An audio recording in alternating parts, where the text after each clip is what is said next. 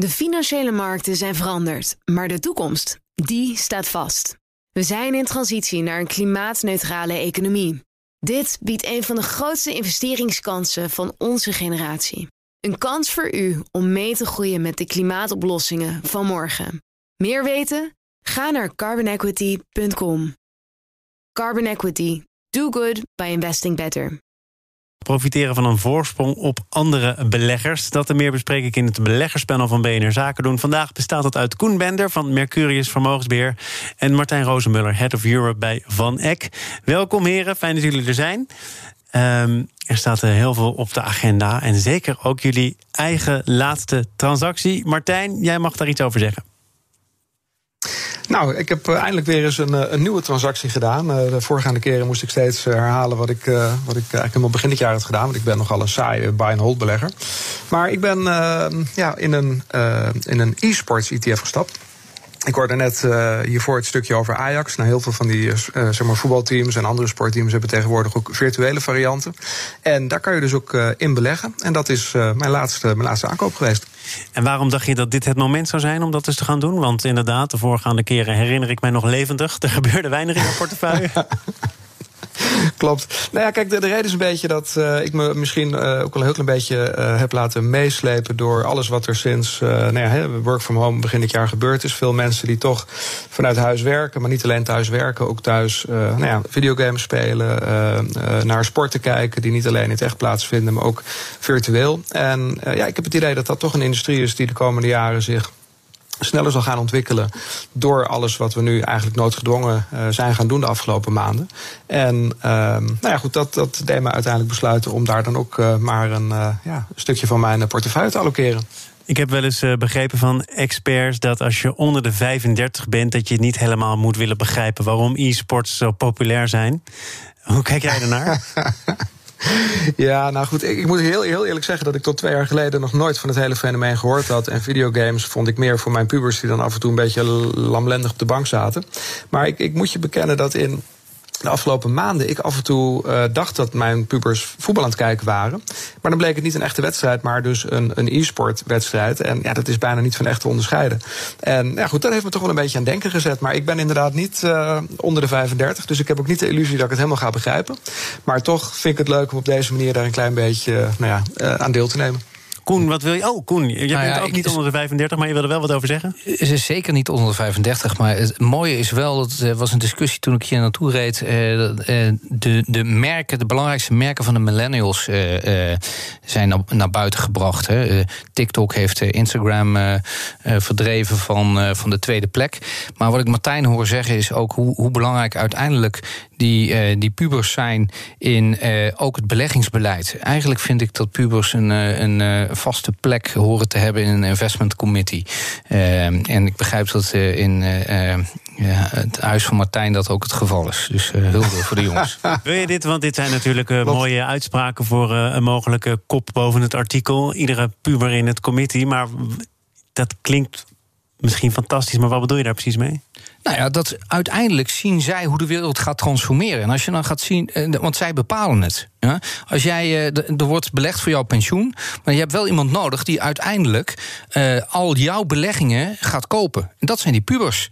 Dus welke aandelen willen die pubers straks in de portefeuille hebben? Dat is een hele relevante vraag. Nou, tenzij je kunt concluderen dat uh, pubers er naarmate ze ouder worden ook anders over gaan denken en andere zaken belangrijk vinden, wat minder ja, idealistisch wel, worden. Misschien wel, maar die gaan dus nooit meer. Hè, uh, als jij straks tegen je kinderen zegt van goh, papa die zit stel op RTL Z. Ja, die, die kinderen die weten niet eens waar ze die zender moeten vinden. Zit dat op Netflix, papa? Nee, dat zit niet op Netflix. Je moet oh, hoe kom ik nu proberen vast te houden, want over ja. tien jaar is de wereld misschien veranderd. Nee, nou, maar dat bedoel ik. Dat bedoel ik. En zij, zij bepalen hoe het verandert. Martijn, Wij, uh, toch nog even hierop reagerend. Hoe belangrijk zijn die pubers uh, en hun inzichten voor wat jij als belegger zou gaan doen? Nou, ik ben het helemaal met Koen eens. Ik denk dat zij inderdaad de wereld anders zien dan wij. En dat het heel interessant is om te kijken waar zij uh, mee bezig zijn en, en waar zij kansen zien. Maar ik zie ook het omgekeerde. Mijn pubers die waren tot voor kort niet super geïnteresseerd in beleggen. En puur het feit dat wij een e-sport-ETF gingen maken, was voor hen wel een reden om eens te kijken van hé, hey, hoe, zit dat dan precies? Want de bedrijven die daarin zitten, daar snappen ze wel van dat die bedrijven geld gaan verdienen. En dat maakt voor hen dat het uh, hele concept beleggen opeens een stuk meer aanspreekt en dat ze dat beter begrijpen. Dus ik ben met Koen eens dat je inderdaad misschien meer pubers in beleggingscommissies zou moeten hebben. Maar ik denk ook dat je meer beleggingsproducten moet hebben die die jongere generatie meer aanspreken, waardoor die uh, ja, uh, makkelijker gaan beginnen met beleggen. Nou, de vraag is of ze dat zelf moeten doen. Of jij het moet doen voor uh, nou ja, Ik denk dat een van de ja, krachtige uh, onderdelen van beleggen is dat je het gedisciplineerd en over een langere periode doet. En enerzijds moeten ze misschien wel uh, een paar keer, net zoals met elke opvoeding, zichzelf maar branden aan, aan, aan, aan bepaalde fouten en daarvan leren. Maar uiteindelijk de discipline om heel erg goed geld op te bouwen, hoor ik Martijn ook zeggen, is gewoon eigenlijk heel saai en rustig beleggen, maar wel gedisciplineerd. En ja, dat kun je door middel van ETF's doen en elke keer uh, fracties kopen. Dat kan je door middel van actieve uh, aandelenselecties doen. Uh, maar belangrijk is wel dat je het doet. Wat is er veranderd in jouw portefeuille, Koen? Ja, dat vind ik een uh, uh, goede, want dat is een beetje ook wel een beetje een saai verhaal, maar wel vaak heel erg effectief in beleggen. We hebben het een en ander veranderd in onze obligatieportefeuille, daar hebben we een klein beetje risico afgebouwd. Dat vind ik allemaal niet zo heel interessant. Wat, wat misschien veel belangrijker is om vooruit te kijken. En in alle discussies over COVID viel mij op dat met name in Azië, hè, en, en, dat bericht vandaag dat tussen uh, Zuid-Korea en Japan zonder quarantaine gereisd mag worden, illustreert dat.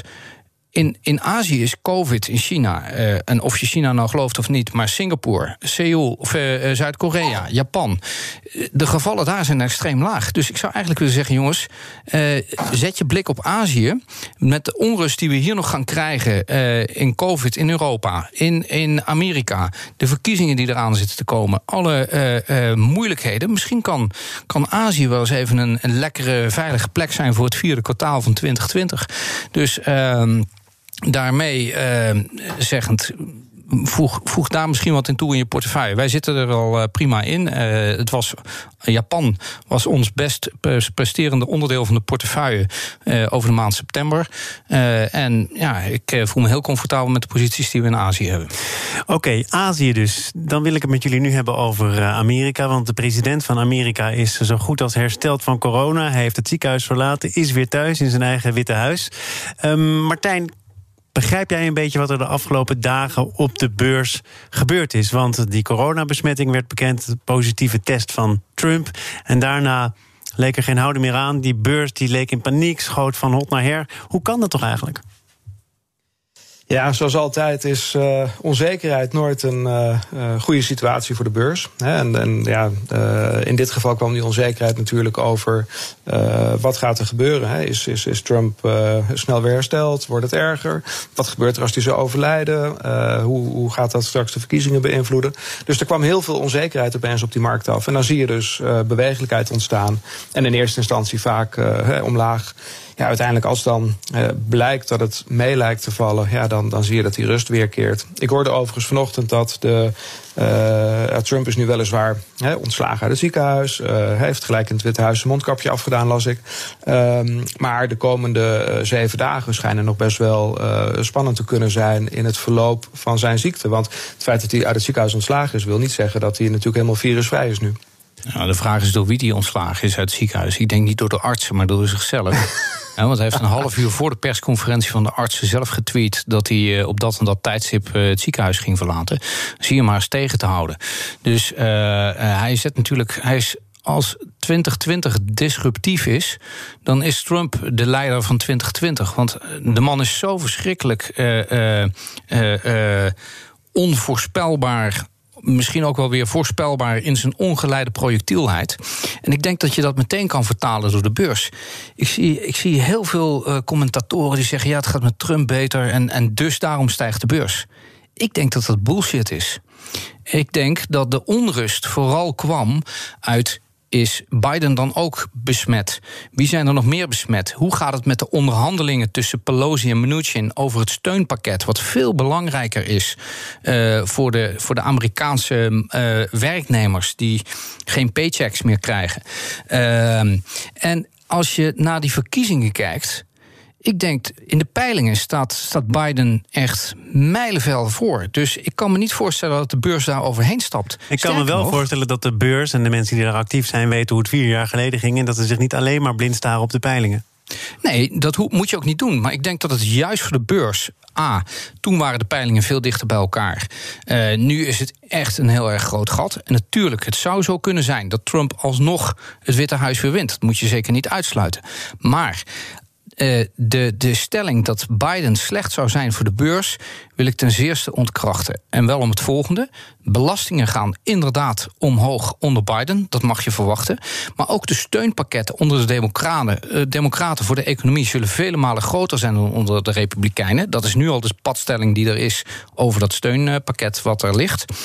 Bovendien, kijk, Trump gaat uh, weer met China in de clinch. Uh, Net als Biden, want die heeft ook een vrij harde opstelling richting China. Ja, maar een harde opstelling is wat anders dan een onvoorspelbare opstelling. En op hogere belasting kan je een spreadsheet invullen en dan kan je zeggen: oké, dit gaat het worden. Maar op Trump kan je niet zeggen wat je investeringsbeleid moet gaan zijn de komende drie, vier jaar. En dat is veel belangrijker. Ik denk dat investeringen onder Trump veel moeilijker van de grond gaan komen dan onder Biden. Martijn, ook uh, Luc Abe, de hoofdeconoom van Van Landschot Kempen... en uh, gisteren hier te gast als lid van het economenpanel... zei over de mogelijke verkiezing van Trump. De reactie van de aandelenmarkten op Trumps positieve coronatest is een voorproefje op de reactie bij een overwinning van Joe Biden in november. Even een tijdelijk dipje, omdat inderdaad de winstbelasting voor bedrijven uh, direct de winst per aandeel aantast. En daarna komt het dan wellicht wel weer goed, ook voor die belegger. Wat denk jij? Ik vind het een hele ja, uh, zinnige voorspelling. Ik, ik kan me daar eigenlijk wel goed in vinden. Dus uh, op korte termijn even een probleem voor die belegger. En dan uiteindelijk, omdat de steunpakketten wellicht van de grond komen, omdat de economie gestimuleerd wordt, een positief effect. Ja, want ik denk sowieso niet dat Biden per saldo een. Um zeg maar slecht nieuws voor de beurs met zich meebrengt. Eigenlijk wat, wat, wat Koen net ook zei. Um, dus ja, nee, hooguit op korte termijn inderdaad. Eventjes een uh, soort reset, even wennen aan... oké, dit is dan de nieuwe werkelijkheid. En zodra dan inderdaad uh, blijkt dat het meevalt... Uh, ja, dan zal de beurs daar ook weer op reageren. We gaan naar andere verwikkelingen op de beurs. Zaken doen.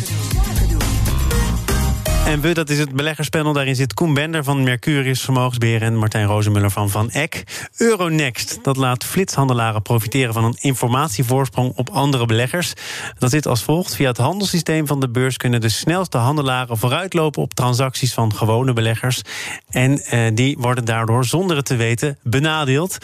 Martijn, ik moet toch bij jou beginnen... want dat handelssysteem van Euronext, dat heet Optiek. En jij hebt daar gewerkt. Ben je medeplichtig? nou, kijk, het, het, handelssysteem heet Optiek. Dat lijkt uh, qua naam misschien een klein beetje op Optiver, waar ik inderdaad uh, gewerkt heb. Uh, maar ik heb inderdaad sowieso op de beurs gehandeld en ben in mijn tijd bij Optiver betrokken geweest bij het. overgaan van, van vloer naar schermhandel. Um, dus ja, ik, ik heb hier wel inderdaad een, een mening over en, en, ik heb inderdaad een stuk gelezen. Um, ja, kijk, het, het, is eigenlijk al sinds schermhandel is, is er discussie over wie krijgt nou welke informatie het eerst. En zeker in het begin bleek dat het technologisch best moeilijk is om te zorgen dat iedereen op hetzelfde moment dezelfde informatie krijgt. He, zo was er bijvoorbeeld in, in de begindagen van schermhandel, he, was er eigenlijk een soort wedstrijd wie het dichtste bij uh, de beurs zat. En in de letterlijke zin, he, dus dichter bij de server van de beurs, betekende dat je minder uh, afstand hoeft af, af, te leggen qua elektronisch signaal door een kabeltje. En dan kon je misschien sneller zijn. Dit klinkt toch nou, idioot, Martijn? Ja, dat is inderdaad een beetje, beetje, beetje bizar. Maar dat, maar dat was het ook inderdaad. En wat op een gegeven moment gebeurde was dat beurzen zeiden van nou we gaan alles uh, timestampen. Dus dan maakt het niet meer uit waar je zit. He, dan zorgen we gewoon dat iedereen als het ware een, een uh, nou ja, uh, virtueel een gelijke afstand heeft. En dan is, is dat probleem weg. Nou ja, goed, als je systemen hebt he, die met een bepaalde onzekerheid werken, dan maken inderdaad een paar milliseconden verschil misschien niet eens echt heel veel uit. Maar omdat de systemen ook steeds beter werden, gingen ook die hele kleine verschillen die je als het ware ja, bijna random al kreeg, ging een verschil maken. dus moest daar nog weer beter op gelet worden. Nou, beurzen zijn denk ik altijd wel bezig geweest met het zo eerlijk mogelijk houden van dat systeem. Maar dat er inderdaad af en toe kleine fluctuaties in zitten. Nou goed, dat blijkt nu ook in dit, uh, in, in, in dit verhaal uh, over Euronext. Ja, het gaat wel over microseconden, tientallen microseconden, om het toch niet helemaal te verwaarlozen. Maar dat kan dus al een groot verschil maken? Het kan zeker een groot verschil maken. Uh, nou is het overigens wel goed om op, te merken dat de verschillen in dit geval zitten met name in de private feed en niet de public feed. Het verschil daartussen is dat de, de public feed is zeg maar de koersinformatie die eigenlijk met de hele wereld gedeeld wordt. Hè, en de private feed is koersinformatie die handelaren teruggekoppeld krijgen. Zeg maar de aangesloten uh, handelaren, mensen die, uh, zoals liquidity providers, die op Euronext handelen. Um, die krijgen terugkoppeling voor iedere uitvoering die ze, die ze krijgen. En die is van belang, omdat op het moment dat jij als handelshuis een transactie doet, wil je zo snel mogelijk weten dat je hem gedaan hebt, omdat je heel vaak die transactie uh, wilt hedgen. dus ja. een, een, tegengestelde transactie wil doen om je risico te minimaliseren. Dus in het risicobeleid of het risicomanagement van handelshuizen is het heel belangrijk dat die private feed zo efficiënt mogelijk werkt, zodat ze zo snel mogelijk horen wanneer ze een trade hebben gedaan. En nu blijkt dus inderdaad dat die signalen af en toe sneller zijn dan de signalen richting de rest van de markt. Ja, en je kan je afvragen hoeveel impact dat nou werkelijk heeft. Ik vraag dat meteen even aan Koen want dit is al twee jaar aan de orde. Euronext wist hiervan. Wat is de impact? Nou ja, ik denk, ik denk, dat, ik, ik denk dat dat te verwaarlozen is. Het gaat om. Uh, uh, ik kan me niet voorstellen dat het om significante bedragen gaat voor een particuliere belegger. misschien wel voor één partij die zich daarop uh, specialiseert. Maar om nou te zeggen dat dit echt een, een, een gigantisch, gigantisch veel uitmaakt. Nee, dat, dat kan ik me niet voorstellen. Het doet jou ook dus- heel weinig of mensen nou een nou, eurotje ja. meer of minder verdienen via die flitshandel? Ten eerste, wij, wij, wij handelen niet uh, heel erg veel. Dus wij worden daar niet door geraakt. Maar zouden we per dag, uh, weet ik veel, tientallen transacties doen... ja, dan zou het misschien veel, veel belangrijker zijn. Uh, de vraag is, is hier onverantwoord risico gelopen... en zijn de partijen significant benadeeld? En vraag me af of dat het geval is. Maar heel eerlijk, dit is. Uh, Martijn heeft hier veel meer eh, verstand van. Nee, dat, uh, dat, dat komt niet vaak voor. Maar ik merk het. Ik geef jou eventjes dan de, de, rust om daarover na te denken en goed te luisteren. Want er worden wel grote woorden gebruikt. Onder andere door een advocaat in het FD. Die zegt: een beursexploitant moet het gelijkheidsbeginsel nastreven. Dat klinkt toch alsof hier willens en wetens iets wordt nagelaten. Deel jij dat dan, Martijn?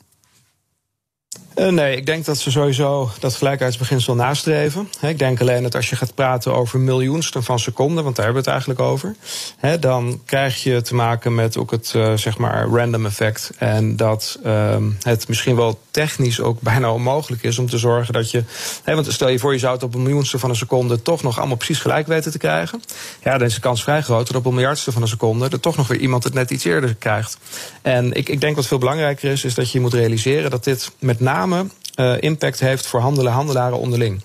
He, want als de ene handelaar inderdaad net iets eerder een signaal heeft, um, he, dan kan die de andere handelaar misschien aftroeven. Maar als jij als belegger, en wij raden beleggers altijd aan om met limietorders te werken, he, als, als jij een limietorder inlegt, Um, ja, weet je, dan zal het jou verder een zorg zijn welke handelaar als ja. eerste jouw tegenpartij is. Als jij gewoon netjes op je limiet uitvoering krijgt, dan is dat prima. Ga ik naar het uh, laatste onderwerp, uh, Koen, ook om jou te plezieren, namelijk uh, de beursgang via een lege huls. Uh, dat is uh, eerder gebeurd in Nederland via Dutch Star Companies One. Uh, via die constructie is cm.com op de beurs terechtgekomen. En nu is er Dutch Star Companies 2. Voordat we dat allemaal uit gaan pluizen, eerst eventjes wat er bij zo'n constructie gebeurt. Kun je dat toelichten? Ja, wat in principe gebeurt, is dat, dat beleggers de mogelijkheid hebben om te investeren in de, de, het netwerk, de zienswijze van bepaalde investeerders. In dit geval was dat een consortium uh, onder andere onder leiding van Nick Hoek. Maar je, ziet dat in Amerika heel veel gebeuren. En uh, die partijen zeggen: geef ons een zak met geld. We hebben dan alvast een beursnotering. En wij gaan met die beursnotering gaan wij op zoek naar een interessant bedrijf dat uh, we kunnen kopen. En dat bedrijf gaat op die manier versneld naar de beurs. Nou, in Amerika zijn daar een aantal aansprekende voorbeelden van. Uh, onder andere DraftKings, uh, Nikola, de truckbouwer of autobouwer. Of to-be autobouwer in dit geval. Ehm, Virgin Galactic is op die manier naar de beurs gegaan. Ehm, dus, en eigenlijk zeggen beleggers van... goh, je hebt, we hebben alvast die beursnotering. Je krijgt twee jaar de tijd om een bedrijf te, te zoeken. Tot die tijd staat het geld gewoon op een, op een rekening. En daarna, als het een interessant bedrijf is... Ja, dan hebben wij de mogelijkheid om mee te... eigenlijk als eerste al uh, mee te doen met die beursgang of met dat die is nieuwe, het feit dat het feit dat ze als eerste mee kunnen doen, dat ze extra opties krijgen, dat maakt het voor beleggers interessant. Ja, dat kan interessant zijn. Want je, je, uh, maar je investeert heel erg in uh, het netwerk en de, de, de expertise om een goed bedrijf te vinden, wat je inderdaad kan overnemen met voldoende groeipotentieel. Want gebeurt het niet in die twee jaar ja, dan, dan krijg je je geld terug. En in Nederland heb je dan negatieve rente gehad. Dus dan heb je het alsnog zien, uh, zien afgeleid. Het heeft wel lang geduurd ook, hè? Die, die, die eerste lege huls die nu is ingevuld door uh, cm.com. Daarvan hmm. kan ik me herinneren, ook in dit panel wel besproken... dat die investeerders op zoek zouden gaan naar een typisch Nederlands maakbedrijf. Iets industrieels. Nou ja, en dat werd toen uiteindelijk een softwarebedrijf van cm.com. Ja, daar, daar krijg je een volgend probleem mee. De time sticking away. En je moet binnen twee jaar wat doen. Dus op het moment dat je na anderhalf jaar nog niks gevonden hebt, ja, dan begint er toch wel een beetje die druk te ontstaan. En uh, blijf je onder die druk, hou je je, recht, je rug uh, recht en uh, hou je vast aan je beleggingsprincipes met dat wil ik wel en dat wil ik niet kopen, of word je dan buigzaam en boet je dan in aan kwaliteit die, dat zijn allemaal risico's die je aangaat. Dus het is echt alleen, vind ik, voor beleggers die een heel hoog risicoprofiel kunnen handelen. Nou, wat denk jij, uh, Martijn? Niek heeft gezegd: uh, deze keer weten we hoe het moet. Het kanon staat beter afgericht. We zullen sneller toe kunnen slaan. Biedt dat voor jou bijvoorbeeld voldoende vertrouwen? Nou, ik, ik, denk zeker dat daar ook sprake is van een bepaalde leercurve. En het heeft inderdaad uh, de eerste keer best lang geduurd. Dus ik me goed herinner voordat ze uh, met iets heel concreets kwamen. Um, dat zal ongetwijfeld uh, de tweede keer sneller gaan. Um, ja, het, het, is op zich een hele interessante ontwikkeling. En um, ik denk inderdaad dat het is vooral, wat net gezegd werd, een investering in de kennis en het netwerk en expertise van de mensen achter Dutch Star. en ja, dat zijn absoluut kundige mensen. Dus dat, maar in Amerika ja, zie je een vloedgolf. Ook in andere Europese landen is dit heel populair. En in Nederland wordt het nu mondjesmaat geprobeerd. Denk je dat het een populaire constructie wordt? Nou, dat, dat vraag ik me een heel klein beetje af. Kijk, op dit moment uh, is natuurlijk in het voordeel uh, van dit soort constructies dat er best veel geld uh, op zoek is naar rendement. Hè. Dus er is ook voor dit soort dingen dan wel op een gegeven moment appetite. Um, tegelijkertijd zie je ook een aantal dingen hè, die natuurlijk iets minder positief zijn. Um, ik, ik, ik, hoorde net Koen zeggen, nou ja, truckmaker to be. Ja, het is bijna een beetje Shakespeareaans, hè, to be or not to be. Want bij Nicola is natuurlijk van alles aan de hand op dit moment. En het is maar de vraag of dat uh, of dat goed komt. Dus je kan ook misschien af en toe te opportunistisch zijn als het gaat om bedrijven op deze manier snel naar de beurs brengen. Ik kan me voorstellen dat het, eh, het grote geld dan af en toe lokt. En dan zul je met name ook als belegger zul je natuurlijk heel kritisch moeten kijken naar uh, wat is het dan waar ik in ga beleggen. Nou, en dat is bij dit soort constructies natuurlijk op voorhand heel moeilijk. Hè? Want je geeft eigenlijk het geld al voordat je precies weet waar je in gaat beleggen. Nou, dat is gewoon dat maakt het wel een beetje lastig. Blanco check en geen seconde meer op de klok. Dus ga ik jullie bedanken. Koen Bender van Mercurius Vermogensbeheer en Martijn Rozemuller, Head of Europe bij Van Eck. Dit was het voor vandaag. We gaan het morgen hebben over de horeca. Die gaat van de ene naar de andere maatregel. Fletcher Hotels boekte deze zomer toch een recordomzet. Ook maakt de keten zich gewoon op voor nieuwe overnames. Directeur Rob Hermans is morgen te gast in BNR Zaken doen. Dat is allemaal morgen. Zometeen eerst Nieuwsroom, onze dagelijkse podcast van het FD en BNR, gepresenteerd door Mark Beekhuis. Veel plezier, tot morgen. De financiële markten zijn veranderd, maar de toekomst, die staat vast. We zijn in transitie naar een klimaatneutrale economie. Dit biedt een van de grootste investeringskansen van onze generatie.